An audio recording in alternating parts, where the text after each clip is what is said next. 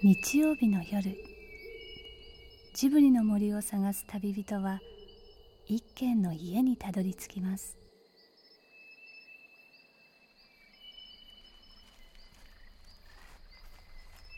ジブリの森のラジオの川のほとり。そこに立つレンガの家はスタジオジブリ鈴木敏夫さんの隠れ家です。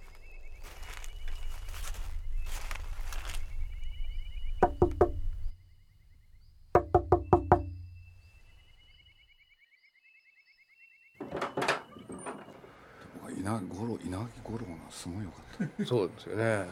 もうびっくりするぐらい良かったですね、あのリアリティやったんですよ。はこれまで生きてきて今日が一番楽しいとかいはい。ああいうセリフなんか。そうですね。ちゃんと入ってくるんですよね。うん入ってきましたよ、はい。見てて。だから彼の言うセリフが一番入ってきた、最初に交わした会話がかつら合わせでパッとやってこうこういう感じですってプッとかぶった時にやっぱりちょんまげなんだって言ってましたからね大物だなこの人。は殿殿だなこいつはっていう。ああって。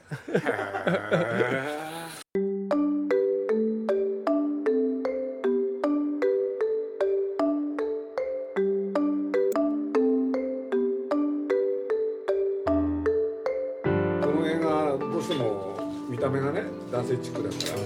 て言ってるけれど女性いっぱい見ますよね。女性しか見ないかもしれないですけどだって今ね女の方がこうなんだよ女性の方がねこの辺が熱く語ってくれるんだって男は今ダメだもんだからやっぱり鈴木さんがねん。毎回、最初言ったじゃん。うん、今の時代の気分だっていうのがねなんかそういうところに集約されてるんだなと思っちゃいましたね。映画はいつも時代の空気を映しています。でも多分それは簡単にできることではないみたいです。13人の資格っていうのがリメイクされるってね。あのいや本当今回とにかく見てびっくりしたのは現代の映画になってたんで。時代を映すことは時代に流されることと紙一重だからです。まあリアルタイムで見てる映画だったらとてもできないですねやれないというか。ただ63年1963年の作品なんで自分まだ3歳なんで要は父親世代に向けた映画だった。わけですよね。撮影上システムの中で生まれてきたものでまだ絡みの連中アクションの連中が社内にいっぱいいた時代ですよね。会社のパワーというかまあそれはつまりは世の中のパワーということだと思うんですよね。何か物量があって役者もそこにいて要はなくなったものが全部普通にあるっていう。撮影所ってなくなってしまって、はいはいなくなったですよねその人間から見るとものすごい羨ましいというかだからそれを今我々があのやるとどんなことになるんだろうっていうのがまあ発端というか結局いざやろうってことになるとあのまず馬がいないはで乗り手もそんなにで役者の半分が立ち回りやったことない映画「13人の資格」の三池隆監督父親世代には簡単にやれてたことがい現代では。できないっていうのに対する何かあのそれはやろうとしないからできできないんだっていう。そそれじゃないと面白いもの作るまずもっと権利がない人たちの集団になっちゃいますよね。今夜も恋愛には時代の川に膝まで浸かり川面を切ろうとする侍たちが集まっています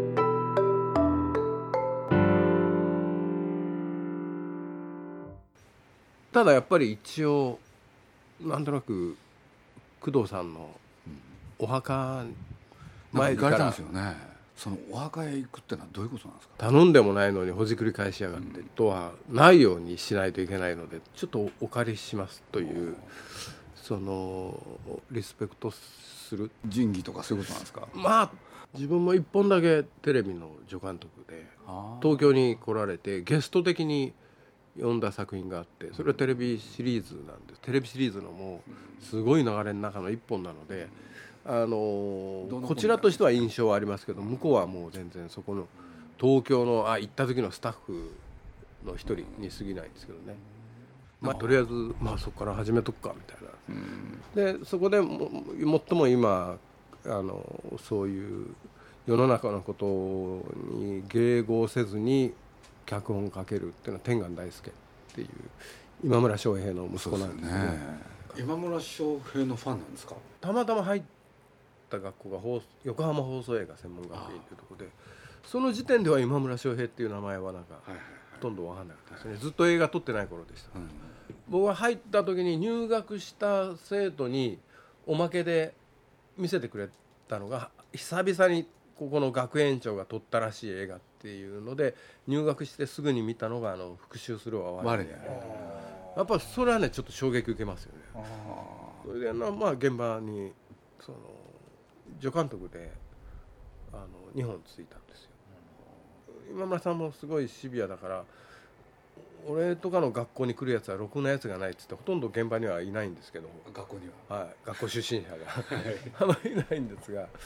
まあ、えー、カチンコの頃とセカンドの頃に1本ずつ現場で、まあ、4年間ぐらいいたんですかね。僕は一回だけあるところで今村さんを紹介されて、はい。もうその時はあの車椅子でしたけどね、は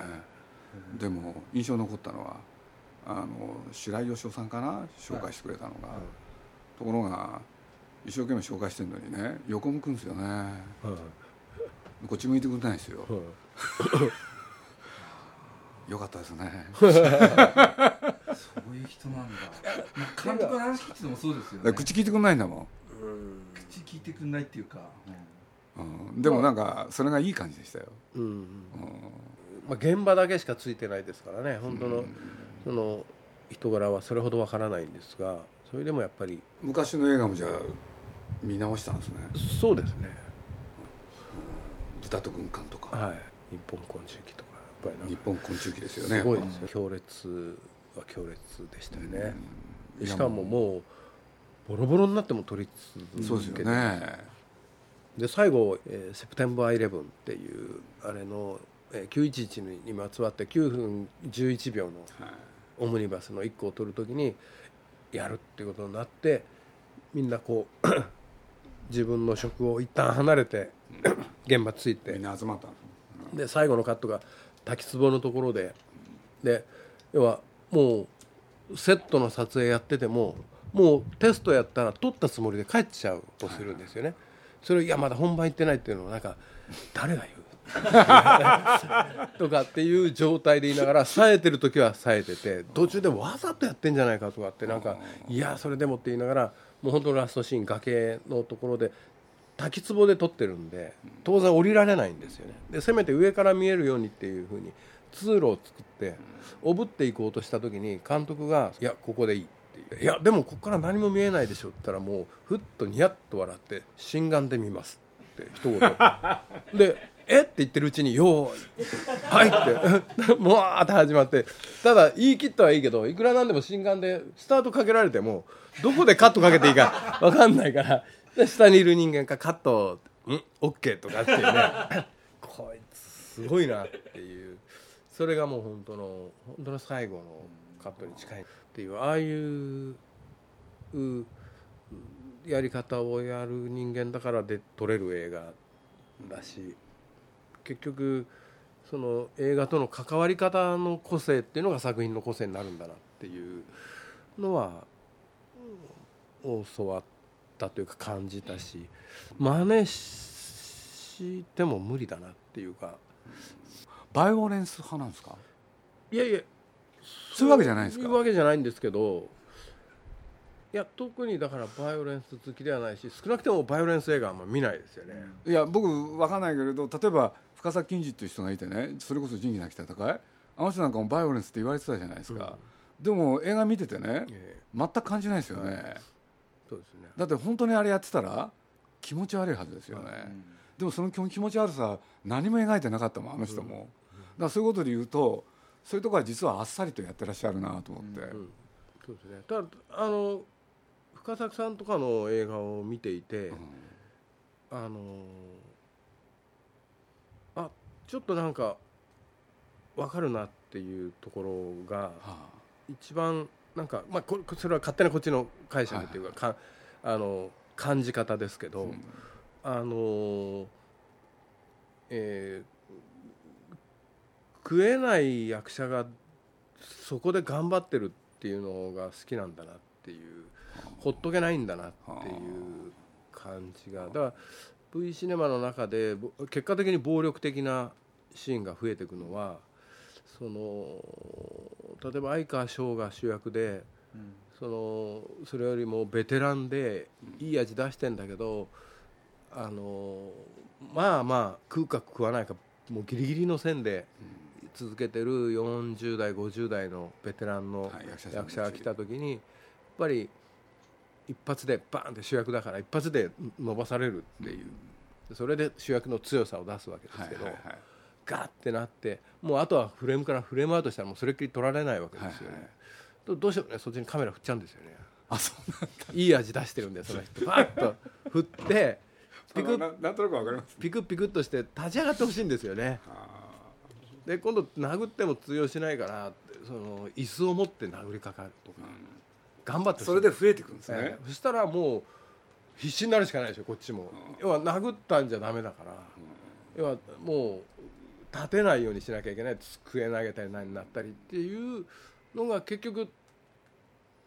こう編集していくと欧米の人たちから見るとバイオレンス。なるほど。だからそこの元にあるのは要は頑張ってほしいっていう役者さん。へ愛情なんですよ。で映画監督として大したことはできないかもわかんないけどその人は多分その夜うまいビール飲めると思うんですよなるほど。ね家に帰って子供がいて母ちゃんにまたもうどんまだ役者やってんのみたいな言われながら ビールこうやっていやなんか今日のビールはうまいなと。これこのエンターテインメントというかそのサービスは自分できるなっていう感じあるんですよ。知らない人いっぱい、ま、なんか幸せにするのはできなくても、それはかつては撮影所が面倒見てたわけじゃないですか。組織として。大部屋の人たちとかね、でその人たちはえーうるさいベテランとして後輩たちにいろいろ教えたり仕込んだりっていうか中であの悔しい思いを若手がしたりするっていうのがそれが闘争心になってやっぱり伸びてったりっていう、まあ、そういうのを許してくれてたんですよね V シネマの中でも。DOA「デッド・アライブ」とかもラストシーンは当然当時は大御所 V シネマの帝王と言われてた相川翔と竹内力ですから単独で1万本売れるから2人足したら2万本だからもう楽勝だっていう。要は逆に言うとストーリーどうでもよくなっちゃうわけですよね。もうとにかくこの2人が何とかしなきゃいけないですよね最後。ただ台本上は OK 出るのは2人が同時に打ち出して最後にお互いに銃を向け合ってサンって撃って暗転ですよね。まああるありますよね、両ヒーロー、あの V シネマなりに両大御所立てましたみたいな引き分けですっていう。とでも撮ってるうちになんかそれがだんだん悔しくなるわけですよね。引き分けでもいいんだけどみんな迷惑な引き分けにしてやろうっていう。北北北半球なくなるぐらいの。いや面白かった。面白かったですよ。でもあれ余った予算で要は本に書くと余ったの？で余っ予算を余らせたわけじゃないけど時間を作って 2日間でこうやって車こうやって釣ってこう仕掛けもあれしてあるものの中で現場でやりくりしてで2人にはこう説明してただ最後まで説明すると途中で嫌だって言われると困りますからね、取っていきながらあの徐々に次どうなるかっていう展開あんまり明かさないで撮ってってそれでもうあとは編集して要は撮り終わって編集して見せれば OK になる可能性はあるけども、こんなのもまあありかっていう。その前に言うといやそれはやめてくれっていう話になっちゃいますね、その言葉だけで聞いたらそうなっちゃうんですよね、そこら辺がまだ本当許されてたんですよね、V シネマなんか。それをそのまんまだからこう今でもお話が来るとあのそれを承知で監督の仕事くれると思ってるからあのじゃあ他のし人とやればいいわけですね。そう。何かすごい顔してるいやいやいやいやいや。本当ですから敏夫さん監督言ってるの。そう多分きっと思ってらっしゃるんだろうなと。思ただでもそれが売りっていうとかっていうことではなくて自然にそうしたくなった時にやっぱりその衝動を抑えるよりはやるしかないしやるべきだなっていう。デッド・オア・ライブを多分10年ぶりぐらいに見て。であれもお話じゃないですよね、えーでちょっと規格外などまあオリジナルビデオって、まあ、単館ではやりましたけど、それは宣伝のための劇場用っていうことで基本はレンタルビデオ屋さんの棚に埋めていくっていうものだったんである意味では自由はあったんですけどもあるにもかかわらずやっぱり現場の側で自分たちのその自由をなんかどっかでリミッターかけちゃったんですよね。V シネマという世界は。要はな何やってもよかったんですよ本当は。あの4000万ぐらいまあ売れればペイで4000本売れればペイできるかっていうことなんで。ってことは売れてる役者連れてきて好きなことやってっていう実験っていうかむちゃくちゃなものが生まれてよかったんですが基本的に自らその目をみんなで現場の人間が潰した積んでっちゃったんですか、ええあのあ冒険しなかったんですねしシリーズものが増えて安定しているもので今昔あったけどい今なくなってしまったような映画みたいなものっていうのにこうこだわって要は V シネマやることによって映画を撮ってる気分に慣れてたんですよ。でもなんかいろんな人育ったような気がするんですけれど。あのーえっと、10年前のそのまだ V シネマがまだやってる頃は自分についた、えーまあじ30にな30で監督になったんですがそのから、えー、40ぐらいになるまでについた助監督は全員監督になりましたよね、5人6人、はいはいはいはい。一番サードで入って、あの下っ端で入った人間もカチンコ打つとこからあれしてったのも、えー7年ぐらいやって、チャンスはあったんですよ。このえ要はチャンスがあるからずっと監督になれるわけじゃなくて、試してそれはひ人に判断されてその結果まだ映画で生きていくんだったらその培った技術で、えープロの助監督になるか、プロデューサーになっていくというか制作部のその手伝いをやったりとかっていう選択はねしなきゃいけないんですけどでもともかくいろんな人間に取らすことができたんですよ。と100人に取らせれば1人ぐらいすごいやついますよねやっぱりね。なんかインチキがあるんじゃないかと思うぐらいスタッフもそうですよね。インチキがが監督とやりたいって三池隆監督とやりたい。本当そうですよね。話聞いててもね。周りでも。じゃあ宣伝だってそうでしょ。三池監督の写真でやってみたいだったりだとか。みんな喜んでねやったっていう感じで。そうな不思議ですね。のなんで？いやたまたまそういう人がいる嫌だっていう人は同じ数だけいるんじゃない？こいやいや。聞いたことないですよでもない。ね直樹は友達なんですか？いやいやもう先生ですよ。本当に勘弁。ほら。でしょ？天才。いやきっと今村監督っていうのもそうやって人に愛されて巻き込んでっていういやいや。えらい技を持ってるわけですだからよねさはい。ね？囲い込んじゃえばいいじゃん日活で要は三池組につけて助監督とか制作部とかってどうにかなってくるわけです。うんなるほど。でね実はうちの会社の社員に三池組の助監督とかなってんですよ敏夫さん。実は。だって三池組で育成してくれるの。スタジオシステム崩壊した後。映画会社の社長がそれに依存していいのか？っていう問題は置いといて。だから本当頑張ってますよ。あれもいえいえ。なんで13人の資格日活でやらなかったの？だって聞いてないもん。とにかくあの13人と実は殿となんか気気分がきょ、ね、共有してたっていうのがすごい良くて、あの殿もそうだけど実は13人の方だってそうだし、とにかくあの登場人物がみんなイライラしてる、あのイライラ感がすごい今で、なんかみんな理解できますよね。そう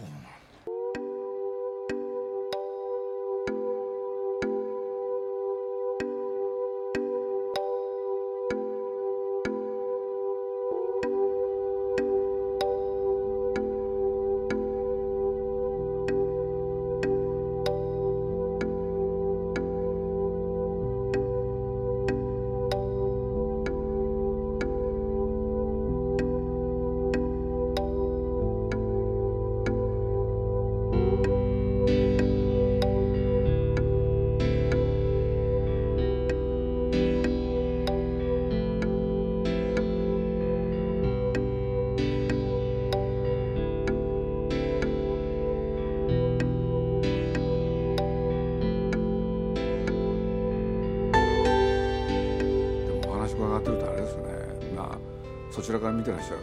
とどう見えるか。実はアニメーションってね今やもうみんなコンピューターでやっててしかもそれも海外でやっててそうすると筆でね絵描く人って本当いなくなっちゃっててもう全体の9割5分がそうなってるからもうやれるとこまで最後までやろうっていうね 今そういう気分なんですよね。だから伺っててねまあ映画という名のもとに結局は同じことが起きてるっていうのか、うん、いや本当そう。なの人を育てないっていうことにかけては強烈ですよね。いやでもはたから見てると実写はねやっぱりロマンポルノと V シネマって大きかったですよね、うん、やっぱりそこでねなんだかんだ言いながらプログラムピクチャーあったわけだから、うん、とにかく物がなきゃだってダメじゃないですか。それがもう今なくなって。そうですよね。だからこれからどうするんだろうってないんですよ、うん、その余裕がもうないし自分についた助監督って監督にやっぱりなれないですか？なれないですね。なれない。大変ですね。鈴木敏夫のジブリ汗まみれ。今夜の出演はスタジオジブリ鈴木敏夫。東宝映画宣伝企画室室長伊勢新平さん日活株式会社代表取締役社長佐藤直樹さん。そして13人の資格の監督三池隆さんでした。それで映画監督を目指している人たちやっぱり映画はこうやって撮らなきゃなっていうふうにみんななってくるんですよね。こんな話はできないとか拒絶する人になってくる。自分の憧れてる監督像を一緒にして俺はこうだっていうどんどんどんどん狭めていくわけですよね。と当然あるチャンスというか何もなくしていくわけですよね。映画「13人の資格」は女性たちも集めて大ヒットしています。この映画には時代の流れの中でもがく私たちの気分まで映っているからかもしれません。もうそんなこだわりとかっていうのを自分のこだわりとかなんかもうそのこだわってないで一旦捨てちゃって無心になると何か出てくるはずなんでもうどんどん取るっていう。それはいい悪い別にしてそれは今村さんにはできないよね。そうまあそうとしかできない。どんどん取る。じゃあ何なんだっていうとないっていうところがそれ探してるっていう。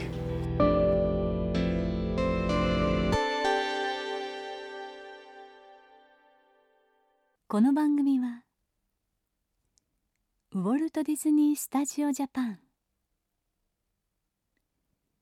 読売新聞。JAL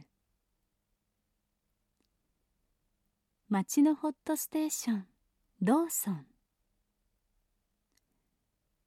朝日飲料。日清製粉グループの提供でお送りしました。はじめまして古田敦也です。前田紀子です。浅井新平です。パトリック・ハーランです。パックンと呼んでください。平愛理です。何から話しましょうか？とりあえず休憩します。えいきなり？この続きはアイデア JAL.jp で旅にアイデア JAL